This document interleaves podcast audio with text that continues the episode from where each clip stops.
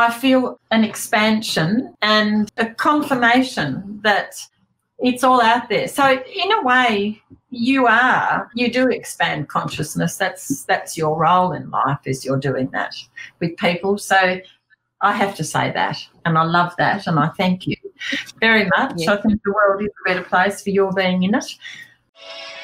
Try this bad boy out for size. You are welcome to take a seat at the table, where we use a new lens, where humanity are stakeholders. Different distinctions encouraged, intention starts from a no judgment zone. A certain age is not criteria, and where you become comfortable with the uncomfortable to facilitate a new conversation.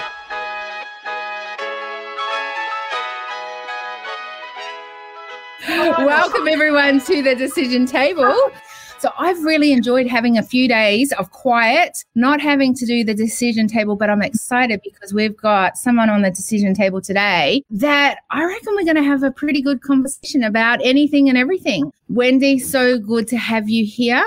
I'm excited about our conversation because I know we've had other conversations and they went into very interesting directions. And I'm looking forward to that. You know, one of the, and particularly because this month, the lens we're using, so we don't necessarily have to have certain questions we ask or any agendas that we're going down, but we do use lenses here on the decision table. And this month, the lens is around humanity as stakeholders at the decision table. And it's kind of like the pinnacle to everything that I talk about and are about, because I think there's this. You know, in society right now, one of our biggest issues is that we're forgetting that number one, we should be going back to humans and humanity and what does that really look like? When I say that, what does that conjure up in your brain? Where do you go with that? That we should be going back to humanity. Yeah. Yes, basically. Tell me more about that. Well, that's a huge statement. I know that's why I want us to talk about it. and I do, I do have a quite a bigger picture thinking. Like I, mm. I can do both. But do you want to know where humanity is now? Like we bring it back to humanity at this time. Sort of our starting point. Yeah. Where, where we're up to at this time. Is that right? Well, where, where, do you think we're up to? Where I perceive we're up to this time. Well, I think I think we've lost our way to a degree. I think we're we're on it. But then I had a very interesting conversation with a man who'd studied in India for many years, and I expressed my lament, if that's the right word, at where humanity was up to.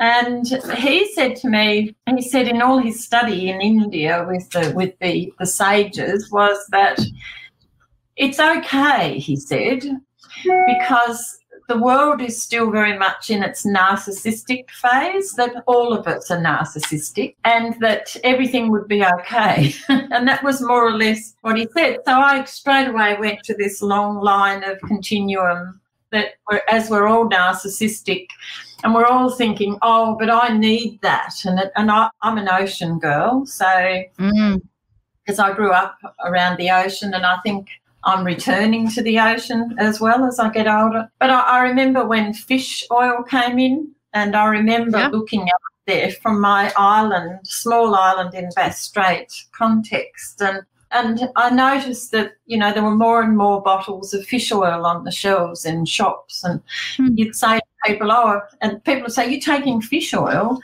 and you'd think, "Now where's all this fish oil coming from?" You know, and what is mm. it? And I hmm. learned not even to trust that there was fish oil in those fish oil bottles, but that that food was food that people took because they now believed that it was going to contribute to their health, but it had a lot to do with education and mm. how people receive the messages for what we need. And we all do that, but it appeals to our narcissistic and I don't mean that in an insulting way because I'm I am an art therapist and an artist and I have worked for years with people and I know where the pendulum swings extra wide, but it's mm. whether you know where you're going with it. We all know that we're narcissistic at time we have narcissistic traits, I should say. Do we though? Do we, or is this something that you're bringing to our awareness today? maybe it is, but and maybe it's not the right term. Maybe Mm. the narcissism is a um, it's a deficit term rather than maybe there's another term that we could come up with. That So, would, so let's let's pull that apart because what is it about that that you think or you relate it to us? I think it's a, a part of our. Well, you know, I don't want to sound too vague, but I think for some people, but I think you do have a really good audience. Is that I think it's our consciousness. How conscious are we of what is Mm. going on?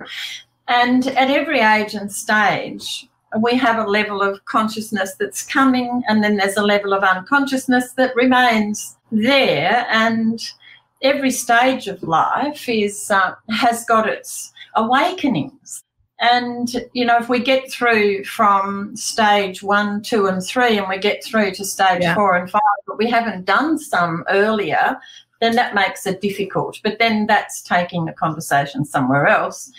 I'm just saying that to demonstrate Yeah. that the levels of unconsciousness that we have through our life. I hope that, you know, a, a So tell, tell me more about the levels of consciousness that we have in life. So if we are at a starting point, because that's where we began with humanity, going, wh- what is our starting point?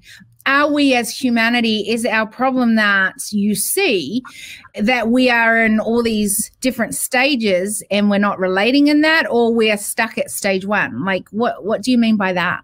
I'd love to know more. We grow up. We grow. We come Mm. into the world, and I think we often come in with a lot more, but we, but it's not doesn't have words, if you like. Right. We'll leave it in that basket. Then we grow up into the world through our different stages. We we're growing up and into the world, and in Mm. an ideal world or a world where we were in that where where our consciousness could just flow and we didn't have Yeah. the push pull push pull that we have then we would we instead of us growing up to use nature the way we do we would be part of it and become more and i think we come here to become i've got a book that i found Mm. in a bag that i'd bought years ago and i hadn't Mm. read and i popped it in the front cover and and I, I went to put that bag somewhere and, and I thought, I better check that. There's something in the front. And here was this book, and it was called Becoming Animal. Hmm. And I thought, oh my God, I remember being so excited to read that book. And I've only just started it now. And it is very interesting because it's kind of, we've been taken off to so many different places through religion and through all sorts of different things you know, media and politicians and and everything else. And you know, that becoming animal is becoming a part of nature rather than seeing nature as something that you just use and consume, but you are part of it. So that's the subtle difference. And to me, that's where our health is. And that's Mm. where our consciousness, that's where we arrive as much as we can in this existence of being fully conscious, I think, is when we are, when we become part of, not the benefactor of or the everything else. Yeah. That- so, even if you think of that, the benefactor of, or we're using, we're not consciously thinking, you know, intentionally being a part of rather than it's a use and we need this and it's a want or whatever.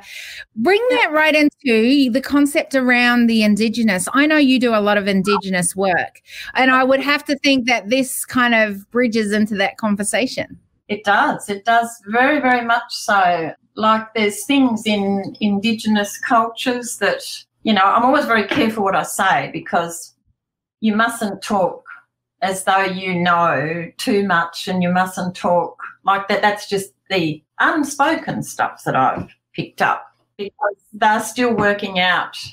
You know, here I think they are still a lot. They're getting there. They're, they're quite amazing, really but Mm. they're, they're working out who they are. Like if you've played some of those games where they, you know, you choose, you, you take a stone, and if it's a blue one, then you're the invaders, and if it's a red one, then you're the indigenous person. It can happen anywhere. Mm-hmm. and how once you once you are begun to be manipulated in whatever form, you can never get back to the family and to the, the culture you had before entirely. So those that have been taken over and rearranged and excommunicated those that were in opposition, they have to find a, a new way back.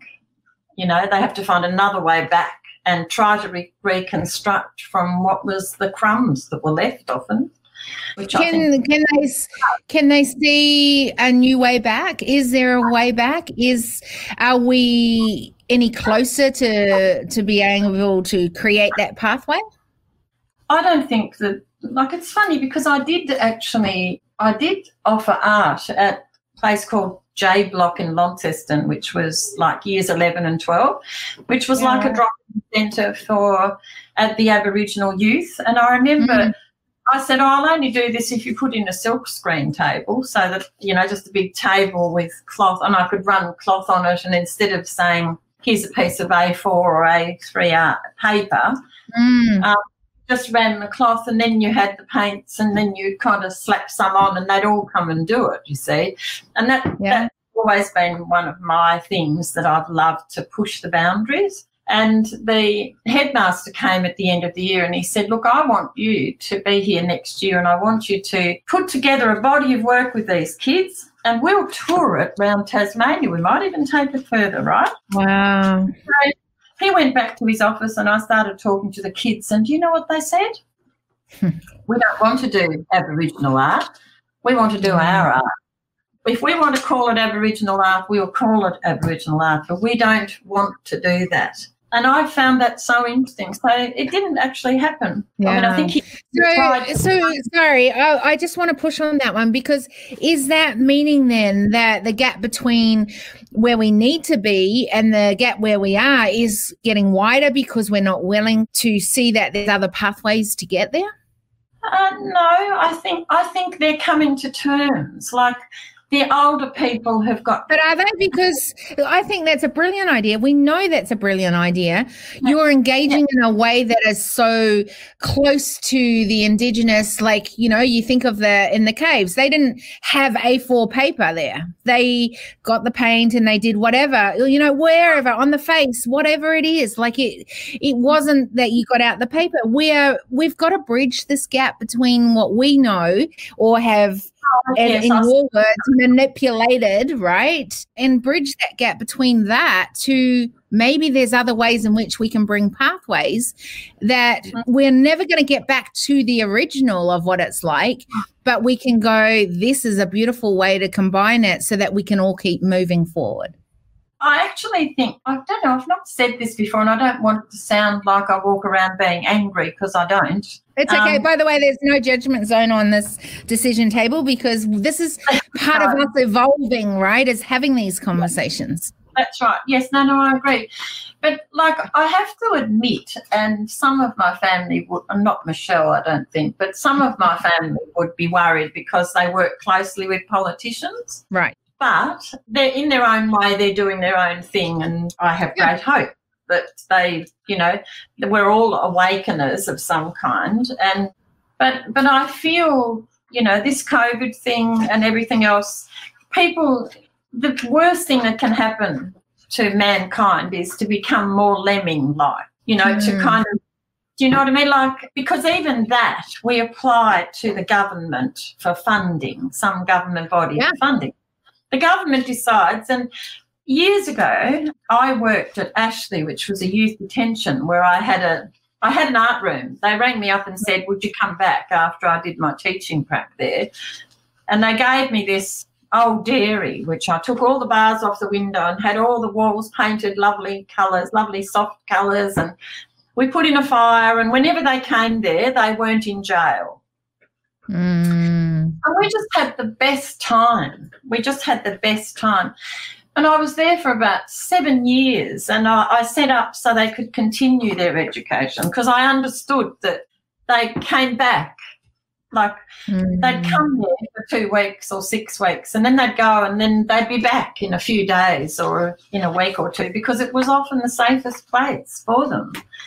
And mm after a few years, I thought something has to change. You know, I went to the schools board and I got I had these long rolls. They could come in and I'd say, right, where are you up to? And then in those days, there were uh, one one uh, subject was divided into four units. So they could slowly work through, and then they'd, they'd actually get something in the mail saying they'd achieved that, which was Mm. just amazing. And in the end, I, one night I woke up and I had this whole, I drew this big map of how that institution could be turned into a developmental institution, how schools could, the, edu- the, the university could, any teachers that were happy to go there could go there for their pracs and, and how, you know, the kids didn't have to be in the jail. They would be rewarded for taking responsibility for their own health, their own development, right? Yeah. But change the focus rather than being a penal place. It was that it could have, it would have to have one part somewhere that would be far less the focus and the threat and everything else. But Mm. if you were- if you're engaged in development, then your life could be quite pleasant. In fact, you could be achieving things. And Yeah. other countries like Finland, they don't put people, they don't put many, very, very few of their young people go to in, into are incarcerated. Instead, they put someone with them and they go to work and they, Mm. they, do- they do a traineeship or something. And then if the child can't go or the young person can't go, that staff person goes and does the job so the employer isn't disadvantaged. So there's there's all those kind of things. So I did this big map and I took it in to the manager and I showed him and he said, You need to go in and show the big boss that. So I made an appointment and I went into town. And this person went and made a copy of it, put it in his drawer. And then I went back and the boss said, They want to see you down in Hobart. I'm going to take you down to see the politician. So I went down and mm. Politi- it was just before an election. So I went down there and this politician, I went in and showed him the map and he was quite excited and he took a copy of it too. Hmm. And uh, and then we went back and I remember one day, he, a couple of weeks later, he came up and visited. And I remember when I walked into the room, he turned around like this and he looked and you could see but I realised that all they were doing was trying to work out how that would help them get in next time. Yeah. So, like three weeks later, I went into the manager's office and I said to him, So, is my map in the left drawer or the right drawer? And he said, Oh, Wendy, he said, I think it's in the left drawer now because the, the, the election's over. And I said, Oh, well, here's my resignation. So, and I Yeah. left, you see, but not before I'd done an exhibition in town called A Society of Heads, which was these kids had made all these clay heads, which were put on plinths, and that was put on in the same place that the recognised artists put on their exhibitions in Launceston. And I loved that because Yeah. there was some there were a couple of instances where there would be a social worker and the kids used to get angry when they'd seen the social workers because I don't Mm. think they felt they were there to help them. They were there to tick all the boxes and do all that stuff. And you know, one boy said to me, she looked at me after she looked at my head like she was seeing me for the first time. Hmm. You see? Interesting. So, I mean, Interesting. And so why what do you why do you think she was seeing you for the first time? Like what was it about that?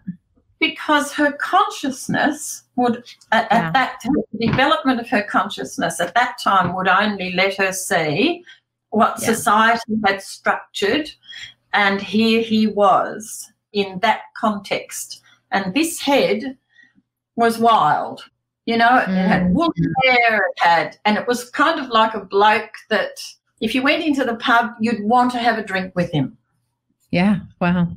it didn't look like him. But now he could be related to that. So there was another layer of consciousness that could come through. Yeah, which of course comes around, and I talk about awareness. Like I think, you know, we don't know what we don't know, but when we do, there's a responsibility. And I think that there's this whole thing of we go around with a lot of blinders on our uh, on our eyes, and whether that's intentional or not, conscious or not, I think that it happens a lot if you aren't intentional with uh, or consciously free going you know creating some of these things that create awareness. So in in the way that i talk about that i talk about the muscle of human intelligence. And i'm always mm-hmm. saying we need to exercise that muscle. And the reason is that you know that for me human intelligence is the data in which we have within us. And that can come from how we see things hear things experience things our dna there's so many different ways in which we have data with us.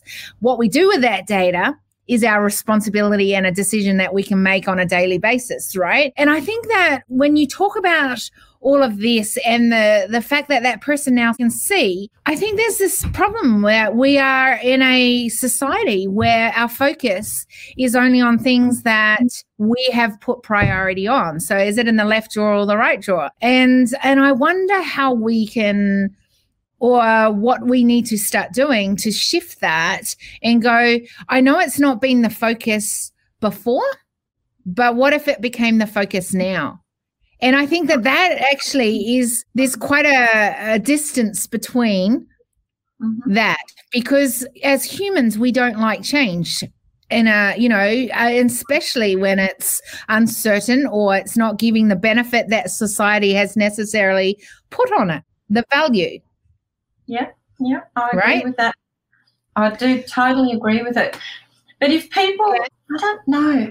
See, I'm writing a book about seaweed and I'm going to King Island, my home, and I think every week I'm always doing so. I've just been out and ironed some papers between some seaweeds. I'm doing some cyanotype, and I'm thinking it's an archetype of mine, seaweed, because since I was a little girl on King Island, actually, that's mm. really very important conversation with you. Thank you. Because as a child, I went on the trading vessel my father had with a Polish gentleman as a cargo vessel between King Island, Melbourne, and Tasmania. And when the boat arrived, yeah. We were all invited to go on it for a day's outing. We went up between these two islands off the north of King Island. And right. I just loved being on the boat. I remember everything about it. And I looked down into the water between these two islands and I saw this mm. seaweed wishing in the water and the colours were just amazing. And so, and I made this thought then, and I would have been about nine, if not younger.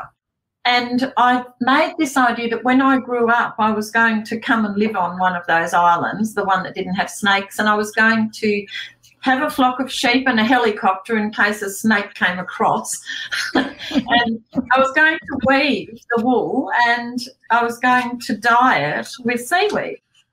and it's so interesting. I mean, what was it about that seaweed that yeah. to this day I have always noticed the seaweed? I've always understood, I have a language with seaweed. And mm. going back to do an exhibition on King Island next year, and run a workshop. And people come. I've been once already. People mm. come. They're so interested in it. But I hadn't wanted to do it earlier because the consciousness of the world, like when you look at fish oil and you see, I've always worried about what will, what will the humans do if mm. they suddenly fall in love with seaweed? They'll ruin it. you know, there was yeah. that. They'll overdo it, and they're already talking about filling the oceans with seaweed farms you know? Yeah. I mean, but they, you don't hear people saying, but there's only so many minerals in the water. Or, you know, how is that going to work? But it's always this more, more, more stuff that mm. seems to get gets us all excited. You know, I can do better than everyone else in the street, or you know, I can, yeah. I can, I can help other people if I can do that. There's all sorts of bargaining that goes on. So I didn't do it. I travelled and explored it. But then now I notice that the consciousness is rising around me. Mm, that I and so people are now eating it and they're, you know, they're doing all sorts of things that we've been using yeah. in the medical world for years. But there is there is a message and a language from seaweed which um, if people stop and look at it, it is incredibly beautiful. And it's like it's like Carl Jung. I always when I, when I used to run workshops on um, you know on art therapy, um, I used to start with a slide of a man in a boat, and he had a kind of like a pale blue suit on, but he had some goggles on, and he had his head down over the side, and he's looking under the water. But see, that's synonymous with the unconscious. So mm. when you've got your eyes open, you're looking over looking over the side of a boat and you're looking below the water at the movement and everything, you're looking through into the 90 odd percent that we don't use that is in our unconscious. And we need, we need some of that gently, Yeah. gently, because we are human and we're on this trajectory where we're, and I must find a better word than narcissism because it sounds like an insult. Um, well, I think it's like anything. Like the problem when we use words like that is there is there is already a a box in which humans take that word and go, that's what it looks like.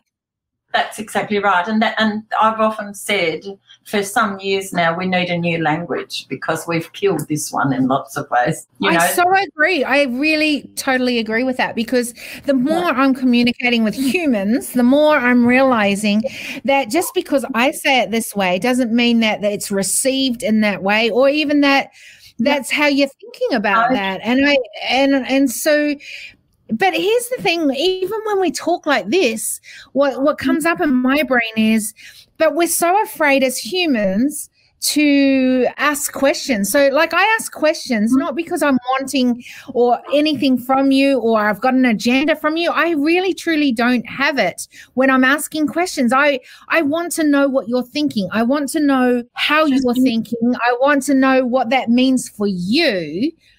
And it's really difficult because this is not how we function as a human race. Like, we really don't. Like, there has always been, if you ask that question, you're wanting this. Well, people, um, ever since I was young, I don't know if my father was a bit like that, but I remember having a boyfriend on King Island. Mm. Um, yeah, I was probably in my 30s, and I remember him coming because he worked down the mine, and he was a lovely guy. He said some of the other guys, you know, one of the other guys that perhaps I'd never met, he said, Mm. Oh, well, if going to her house for dinner, it'll probably be very deep. you know, Mm. and, and he, he sort of he said after he'd been three or four times he said you know you're not you're just so simple you know you're so simple in the way you connect with everything you know and I, I always liked that because I thought Mm. I thought why aren't more why don't I find more people there Mm. but I do wonder about our personal devices. I, I find that a lot of people are afraid of going deep, but now I think there's a new fear here, and that is people are not actually heard because I they're not totally agree. to, to you know express anything more than just the nice. Well, your your earlier story said that, you know, like I I haven't been seen. I, you know, like and now I see you kind of the moment. And I think one of the things that came out of the lens of using this, which is one of the white papers that I'm writing right now, and that is around the need for a new approach to leadership. And part of what came out of that is definitely this concept of, well, how do we communicate in different ways so that we can be seen or humans have are able to feel like they're seen and heard at the table and i think that this is an interesting concept because you see if we if we see people we may have to see through a different lens and that is just in itself there's a fear Mm. and then if we are going to use a different lens, we're not used to using that that lens. So that might open up conversation that we're not used to and don't know how to uh, navigate, right? And I think That's that there's a fear in that in, in our alone. And then if we are to actually stop and have Mm. different people at the table, so I always say have different distinctions at the table, then Mm. that's going to open up but I'm not so used to doing it that way or having that kind of thought or that person thinking that way or even being in the company of. And so, because of that, there's another fear that comes to the table. And then we've got a lesson. You mean we stop? We don't talk? But you're not going to hear me if I don't talk first or get it all out. And so that is a fear that if I listen to someone else, you're not going to hear me. And so we've got all these fears that already bring so many things to the table that make it really difficult for us to even think about moving forward. I agree with you. What sort of while, while I was listening to you, um, one thing that kind of floated through my mind was, you know, what do we learn about someone else in silence? I've I've sometimes thought mm. I like silent retreats here, so that you have yeah. a whole weekend where you, you know, maybe Friday night you say hello and have a meal, and then you have one and a half days of not talking. Like I have done that a couple of times, and it's amazing what you come away with. Like mm. I don't know, heard of the Vipassana. I reckon Shelley. I know she's on here. Michelle, you're on here. I reckon Michelle and I should come to that. I'd love to see if we could manage even an hour of it. have you heard of Vipassana? I've heard of, yes. Yeah, see those 10 days of no talking. I had I haven't done it, but I had a friend who who did it and I saw her the week after she came back and I actually have I noticed the reason that that mm. was invented was to help people in business was that you know so that the monkey mind and everything else that we all have that that whole thing like you had to in that 10 days, you learn to sit with your discomfort, whatever it was, whether it was physical or mm. mental or whatever, and to kind of sit through it rather than kind of yeah. be moving around to my, it. My only problem with that is this I would want a notebook and a pencil. I really would. Like, because I know you're not allowed that. And that's the only piece that I would really struggle with because my brain goes crazy. And the reason I've been able to live with my brain and m- mean that I don't go psycho with everyone else around me is because I've learned ways to get that out of my head before the next idea comes or before the next concept or the yeah michelle's laughing because it's true like i i could I, I seriously i've always thought I've always thought I would love to do a 10 day thing. I'd love to do 20 days. I'd love to do like that sounds so good, but I wouldn't be able to do it without a notebook and a pencil because I need to get it out of my head because I get the best ideas when I sit with myself. I love sitting with myself. I do it frequently. Yeah, well, I see, I, I, as an older person, I'd have to say, I'm pulling rank on you, Kiri Maree. I'll have yeah, to forgive you. Can do that anytime. I love it. As an older, as an older person who has so many parallels with that, I'd say yeah. that you, Michelle, and I really need that without the notebook, and we would learn something else. And at the end of it, you would probably be amazed, as most people are. No, I would have driven you nuts by the end of that. no, no, you wouldn't want to. You'd be quiet. You'd be very quiet. But I would lay a bet with you that whatever you yeah. would have written down yeah. would have evolved into another layer of consciousness. That's my take home. but I like, don't know if it would because I would get so frustrated by myself. I'd get so cranky with myself because my fear is I get so many great ideas. I want to remember them because they are they come from something and then it evolves. And I'm so visual. I mean, you go back to your art. I mean, one of the reasons is because sometimes we can't say it in words, but we can draw it or we can experience it with what we put on that you know the the canvas. And there's a massive creative side. Like you said before we came on you go i love that thing behind you with the books and the things. This is this is the other side of me who loves being creative. And you know design is a huge part of my world. Yeah i know i see it but i have to like you know because my mind is not unlike yours when I was in the New York studying the mandalas, the mm. Jungian ones, yes. we, we stayed in a in a nunnery, which is where she ran the workshop. So, and I mm. stayed an extra few days, and I befriended a nun who they'd actually given her two of these tiny rooms that were bedrooms, and she had some children that used to come in and do art with her. Yeah. And she loaned, she was going away for a couple of days. She loaned me these books of a, one of her favourite artists who you and I both need. And I've okay. got here. somewhere. His name was Frederick, someone or other, but it's a handwritten book, right? And Mhm. they're the most beautiful books, but they are a learning about consciousness because, Mm. uh, and from memory, he did. He took a workshop where he took these these this group out into nature, Yeah. and he asked them to sit and to just observe for Mhm. a period of time and then to draw, right? Mhm. And so when he went around just to sort of see how they how they got on after a little while, he came to this one woman and there was nothing on her page. Mm. And he said, "Oh, you haven't drawn," because the idea was Mm. that sit with what it was you're going to draw until you have all the details, and then Yeah. you sit and draw. And she said, "I don't need to now," Mm. And that was it. I've sat with it. I feel like I've become it. And that goes back to what you said about Becoming, becoming it. That's exactly right. And that to me, that's the ultimate. So anyway, I probably shouldn't be hmm. quiet so you can see well.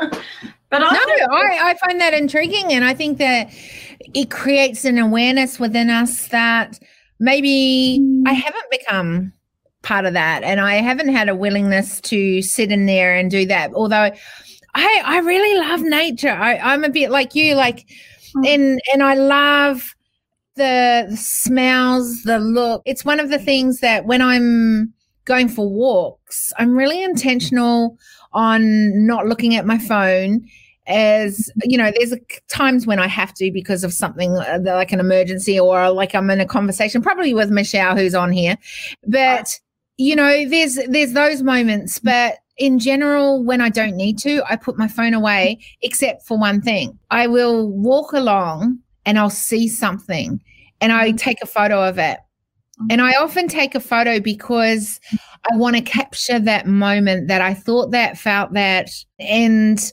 I'll often go back to that place yeah. when I'm looking at my photos. And it's a visual reminder mm. of where I went when I was on that moment. And I did it a lot when I was traveling across the world because there was there was often days that were tricky. There was days of loneliness because you'd be in in crazy random areas mm-hmm. and some days you just wanted to be hanging out with some people who got you and understood you. And I remember thinking in those moments, how can I and I'm always figuring out how can I make sure that even though this is not an ideal day of where I'd want to be or what I would be doing, how can I curate moments? And especially when life was really crazy and I might be going through a few challenges.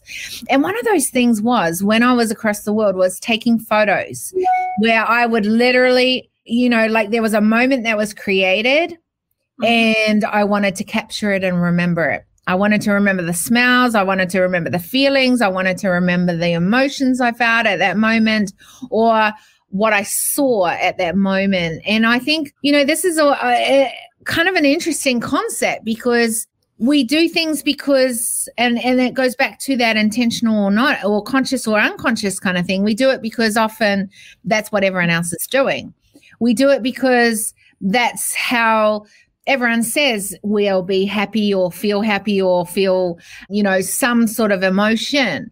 And i think that sometimes we've got to curate those moments whether it's that moment where there's nothing around us to take that in and get what that is and like you say become one with it and and sort of almost what were your words on that? You said i'm trying to think exactly your words on that but and so we've we've got to get to that point right where we do that and for me finding that point of this absolute peace within me and feeling a part of it was when i would be able to capture something not just visually not just in my sounds but also in the way that I feel and yep. and um, I don't know like and I wonder and I wonder if in some ways if we're thinking of our all our pieces our phones all the things that in some ways were distractions we've actually gone away from being able to feel all of those things and understand that and create an awareness around that well I, I hear you and I, I actually mm-hmm. I think that I'm hearing that from people every day. I think people, in one way or another, people are actually asking that question, the question you've just asked. Yeah. And I really do. And, and maybe that is the core. Maybe we've come around rather nicely to, you know, how do we stop separating yeah. out our mind, our body, and our soul?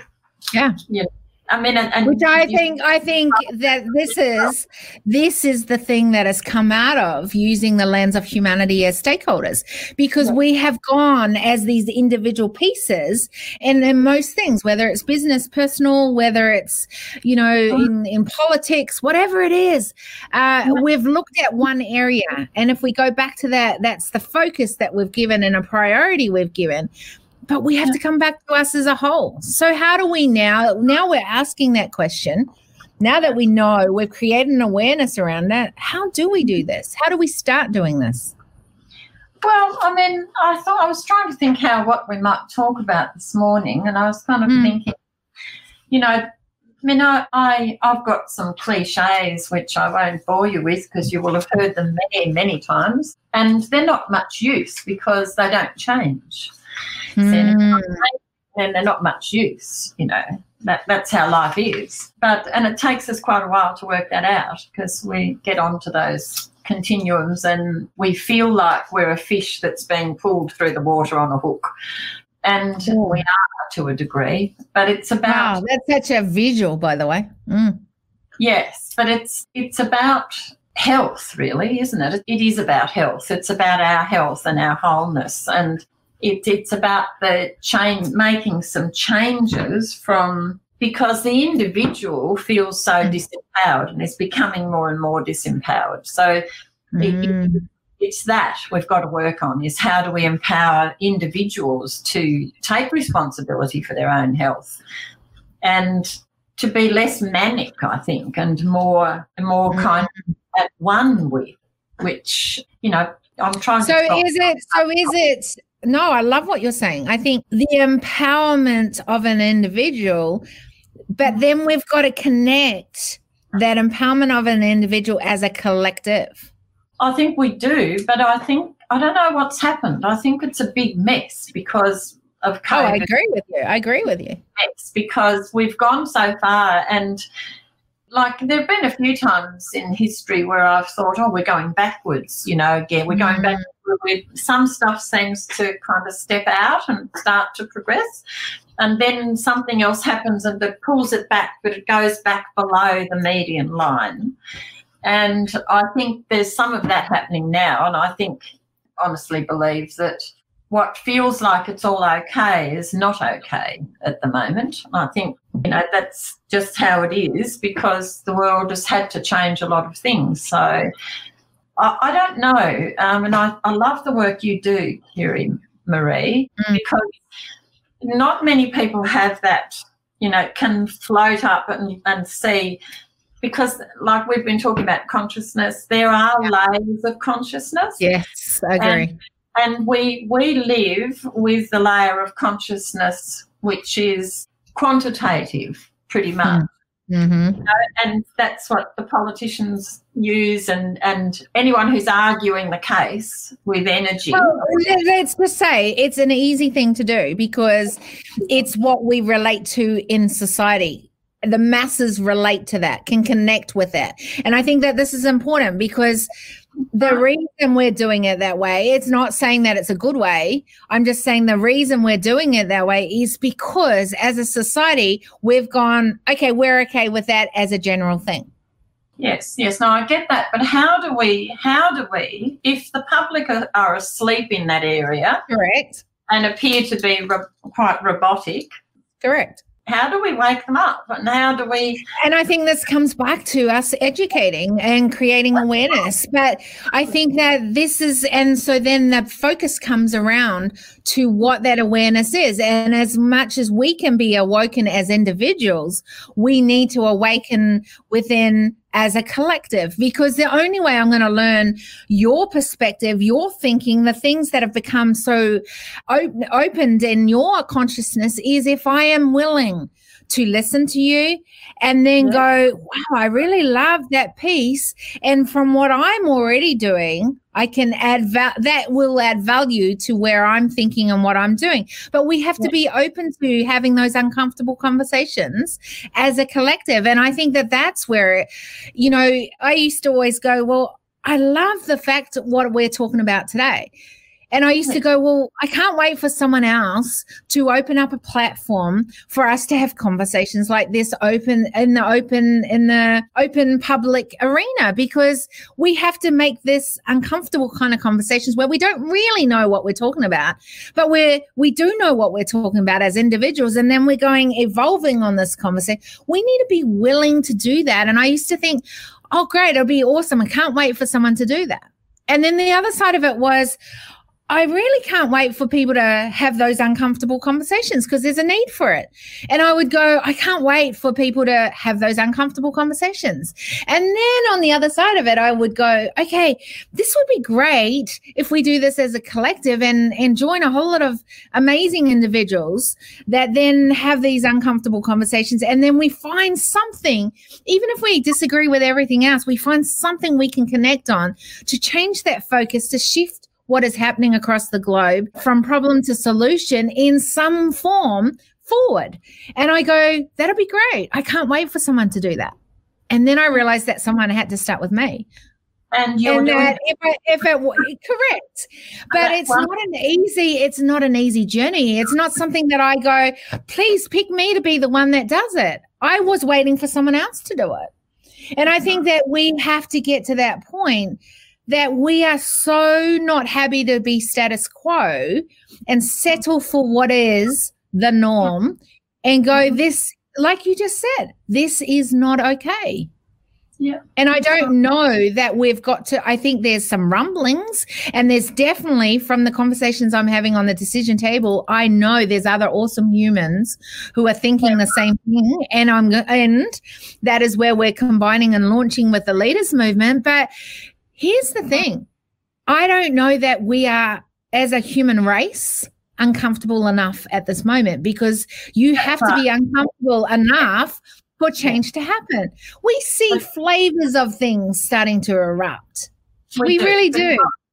The political behaviour covers up a lot of things and kind of glosses over them for people, you know, like Yeah. stimulus. And our social media filters it, right? It does. It does. That's right. And that's part of the problem. But I don't know. It's not that simple, I don't think. But um, And I, I think that that's what we've got to come back to is it's not that simple. But until we decide as individuals that we're going to own a piece of this, Yeah. and as individuals then start connecting and collaborating as a collective, Yeah. it is never ever going to change. But That's it's got to start with some of us as individuals to get rived up enough to want to see the change. see, I think at my my age and my not my age, my stage at mm. the moment, I'm pushing for this seaweed thing. Is like it's like that man looking under the water.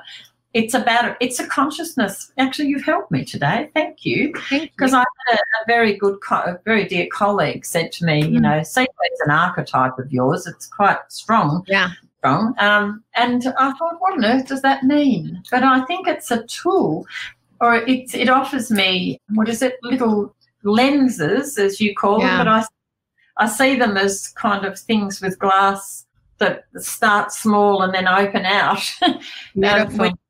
Under the water and you kind of see and there's a whole language. And then someone sent me from Mm. king Island she's a lady that will come to the workshop next year um, but she runs the cultural centre over there. And she's i've only met her once when i was over there but Mm. she fell in love with seaweed too. So i said oh you've got the seaweed impulse but so that kind of part of my tribe. But she said, "Oh, Wendy, I there's the kelp harvesters on King Island, and I found these these pieces of bull kelp that have all these like kelp Mm. on them." And I said, "Oh, okay. So where did you find those?" And she told me, and I said, "Oh, they would come up on hot rock, and then the chemicals of the." You know, the minerals and things, like as some parts dry more than others. And I said, Oh, I Yeah. know what structure is underneath those. So it would run ridges and there's these most beautiful spirals and little craters and and of course the salts gather a kind of like to paint so it's the Mhm. hand Mother Nature painting. And so she sent me the images on the mobile and I just wrote back to her something quite beautiful. I thought about it and I thought, mm-hmm. oh God, the mm-hmm. words are so lovely. They it's about the ancestral, you know, the oceanic ancestral communication. It is a form of communication and it, it's very uh, archetypal and Maori like. Like mm-hmm. she said, oh, the Maoris, and I said, well, it's very Celtic, you know, which mm. they all mm. are that. So yeah, I've forgotten why I told you that. I told you it's that. okay. You know what I love about this is that I think where you can have a voice and and really bring change in your and empower you as an individual is through the the seaweed and the the things that you can take from that seaweed and teach. You know, maybe there's a different way in which we need to communicate and bring the communication of something that we don't know I don't know much about seaweed. I don't know much about seaweed. It isn't actually. I, I remember kelp as a as a nice thing to add to food, and it was a healthy thing. But I mm. love the fact that you are you are creating some some curiosity within me of what mm. the seaweed? What is it about it that she's seeing and learning? And maybe that's where you would be doing that with humans, going, maybe we need to develop this curiosity and we need to learn this consciousness from right. the seaweed side of it, right? Um, to then be able to communicate in new and exciting ways going forward. And I think, well, that there's power in that. And I think that's just so beautiful, right? Yeah, no, look, you're spot on. And I I just saw the faces when I was over there. I looked mm. after a Grand Designs house on the island. And yeah. I said, look, I'll come and run a workshop on seaweed. And we had 16 people. I only knew about five of them. The rest of them were all illustrious, wonderful people that were doing things wow. that the islands have self selection. And um, I saw their faces flash. And mm. I mean, I was going to take them down and do a seaweed mandala on the beach, but they didn't want to leave the room. They were, and I'd wow, that would be so amazing. And they're wanting another one of those before I do the workshop mm. over there next year. So, but the looks on their faces, and I get mm. messages from them sometimes. They they want to include. They want their health, and that yeah. health. Do you know what I did? In this grand design house, they've got a bath which is up on a sand dune in at the end of the house with windows and you know there was a magpie outside and there's wallabies on the sand dune opposite and i had put some kelp out on the deck in a bucket mm. of water and it formed a gel so the morning that i ran that workshop i filled the bath and i thought i'm going to have a bath this morning so i mm. walked down the other end of this house and I'd upended the gel into the bath and then then jumped into the warm mm. water and I sat there and, and it was the bath of my lifetime because in this grand designs house with the animals outside, the windows open, and I just felt so much energy because the Egyptians used to do that, you see. Mm. And it, apparently it, it's a cellulose buster. Like there's the, because the minerals are in the water and it's just the gel, so you, you don't you're not floating around in the seaweed. So I went to this workshop and I said to them to start the workshop, can you guess what I've done this morning? And I told them about this bath. Well, quite a few of them have been and been having these baths since then. Wow. Because another way through the skin to actually some of those minerals come through the skin too. Course. But the, the ions are, you know, when you go into the water, whether it's warm yeah. or cold, you feel so good when you go into the ocean. Yeah. So you've got the ions in your bath as well. So I love that. All right. So if anyone wants to connect with you and know more about what you do, how do they do that? Well, I have an email address and I have a mobile number and I'm on Facebook. So if they want to through Facebook Messenger, I'd love to hear from people. Okay, about what they're doing. If they want to want to know anything, that would so be that's, great. That's Wendy Nash, right? Yes, because you only put Wendy up here. So okay, so that's how they that's how they do it. We'll put it in the thing after, or Michelle could do that because she's on here. And she knows the best way to do that. Michelle, that's a hint for you to do it if you're still on here. If not, we will make sure. Kiri Maree, I do want to say thank you for this opportunity. I, have always. We haven't um, quite finished yet. We haven't finished yet. so, so you can tell me that in a second because I do want to ask a question. This is a question. I ask this question to everyone. For some reason, my headphones falling out. Hey, wait on. If I put that in, there we go. And I ask this question of everyone at the end of the end of this conversation, and that is, what are you taking from our conversation today? I'm taking, first of all, I've, every conversation that I've ever had with you, I have always been changed by it to some degree, enriched. I feel an expansion and mm. an affirmation, a confirmation that it's all out there. So, in a way, you are you do expand consciousness. That's that's your role in life. Is you're doing that with people. So, I have to say that. And I love that. And I thank you very much. Yeah. I think the world is a better place for your being in it. And so, what am I taking away from this? I'm taking away some thinking. I think you've expanded my book a bit too, or my my responsibility. I think I'm yeah. going to visit my responsibility with what I'm doing, but I feel more affirmed with that too. Actually, mm. I feel I feel that sometimes I've often I was born, um, when I was born, I always struggled a little bit when I was younger with how do I see things growing up on King Island? How do I see? And of course, I saw the sea. and, um, yeah. but as I'm getting older, like it's rather lovely getting older because, um, yeah. because you, you get braver and, you know, like I agree. You, courage grows and and you just know stuff and you don't you're not sweating yeah. the small stuff you just know stuff so yes i see that i'll mm. keep going because i always have but and yeah. i've needed rest for a while but i can feel stirrings of what else can i do because i'm that bigger well, i'm excited about that Mm. Yeah, I'm excited. About, yeah, I'm excited about the. I, I really, I think for me, what I'm taking from this conversation, I really love the seaweed um, concept and the. You know what I love is that you've mentioned you're aged a couple of times, and I go, what I think is so important is that we we have the wisdom that comes from age. And I really long for it. I have always had people in in my world as mentors that were way older than I am.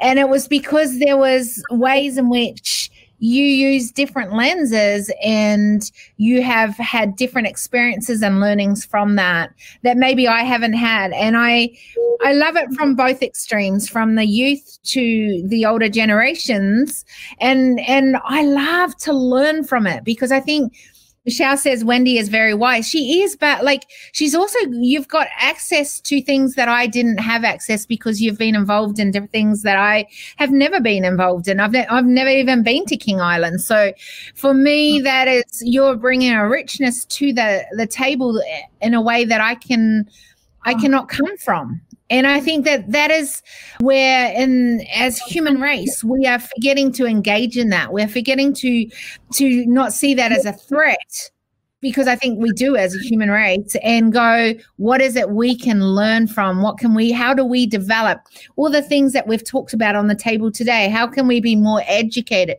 How can we create an awareness around that? And for me, what you brought, and even just the concept of seaweed, it, it springs up a curiosity within me that goes, what could come from seaweed?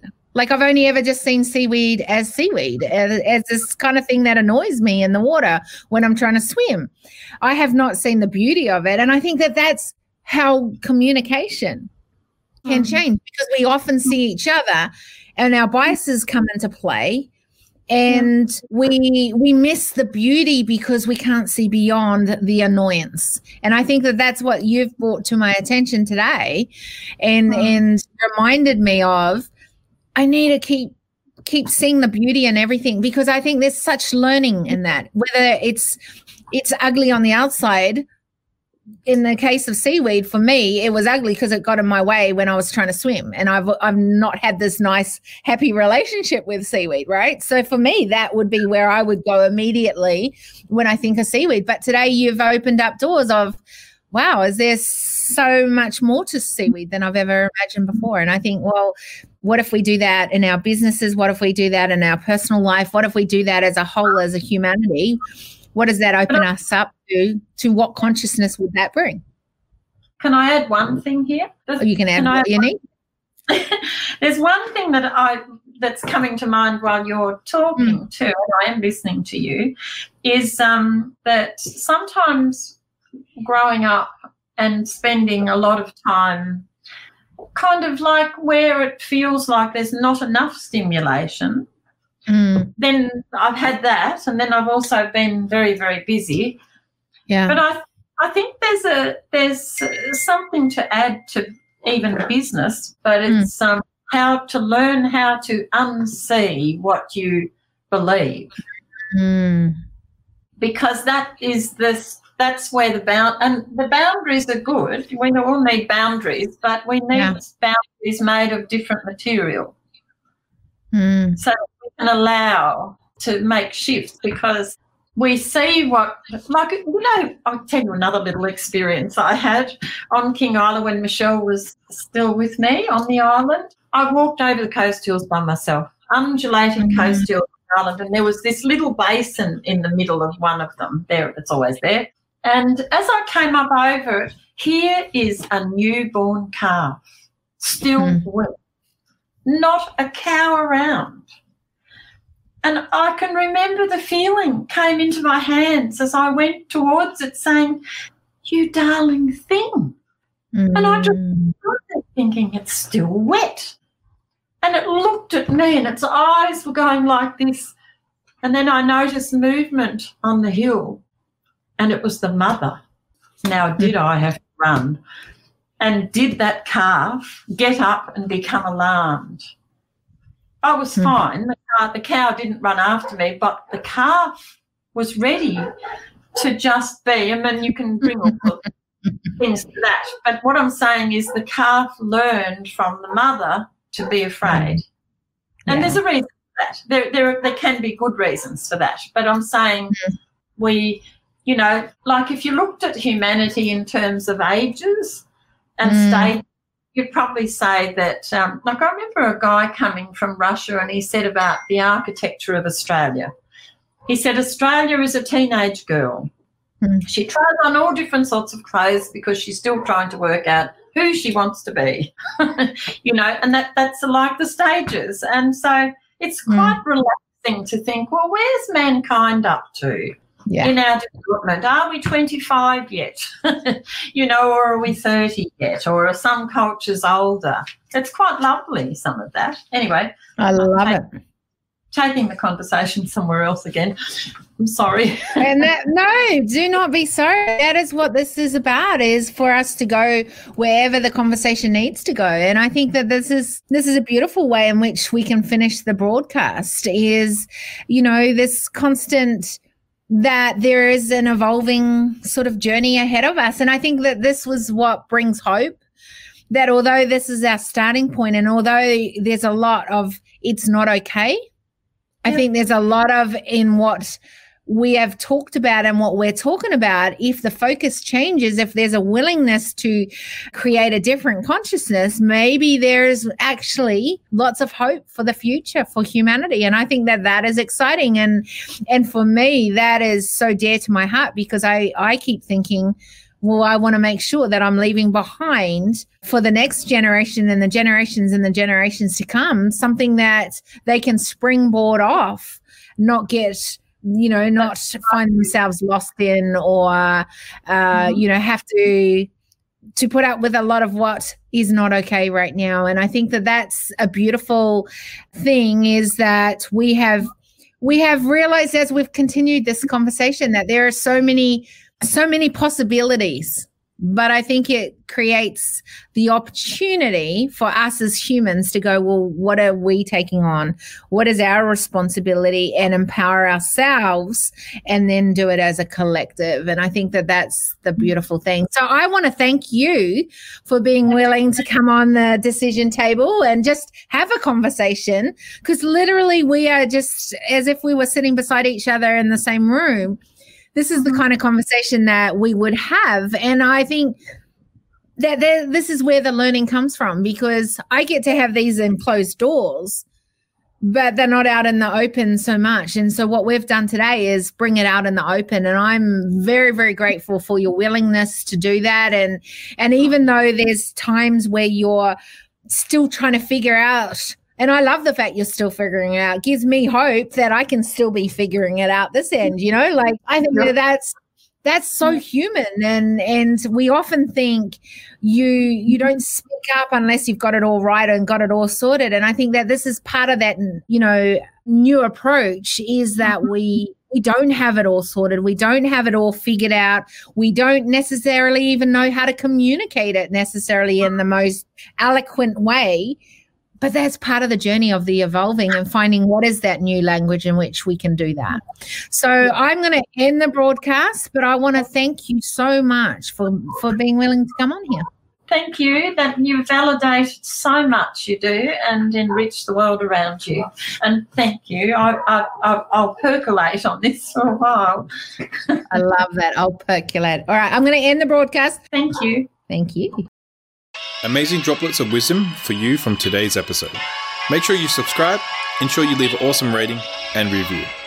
Our hope is this podcast creates a new awareness, activates ownership to what is next, a curiosity for the need to be part of the change, and to make footsteps of sustainability from today onwards. If you want to further your journey with us, then apply to join us at our next Leaders Movement Parlay. The link is in the show notes. We appreciate you Help us to help build a tribe who make humanity as stakeholders. To achieve this together, recommend this podcast to leaders, innovators, and movement changers. Big love until we see you on the next Decision Table Series podcast episode.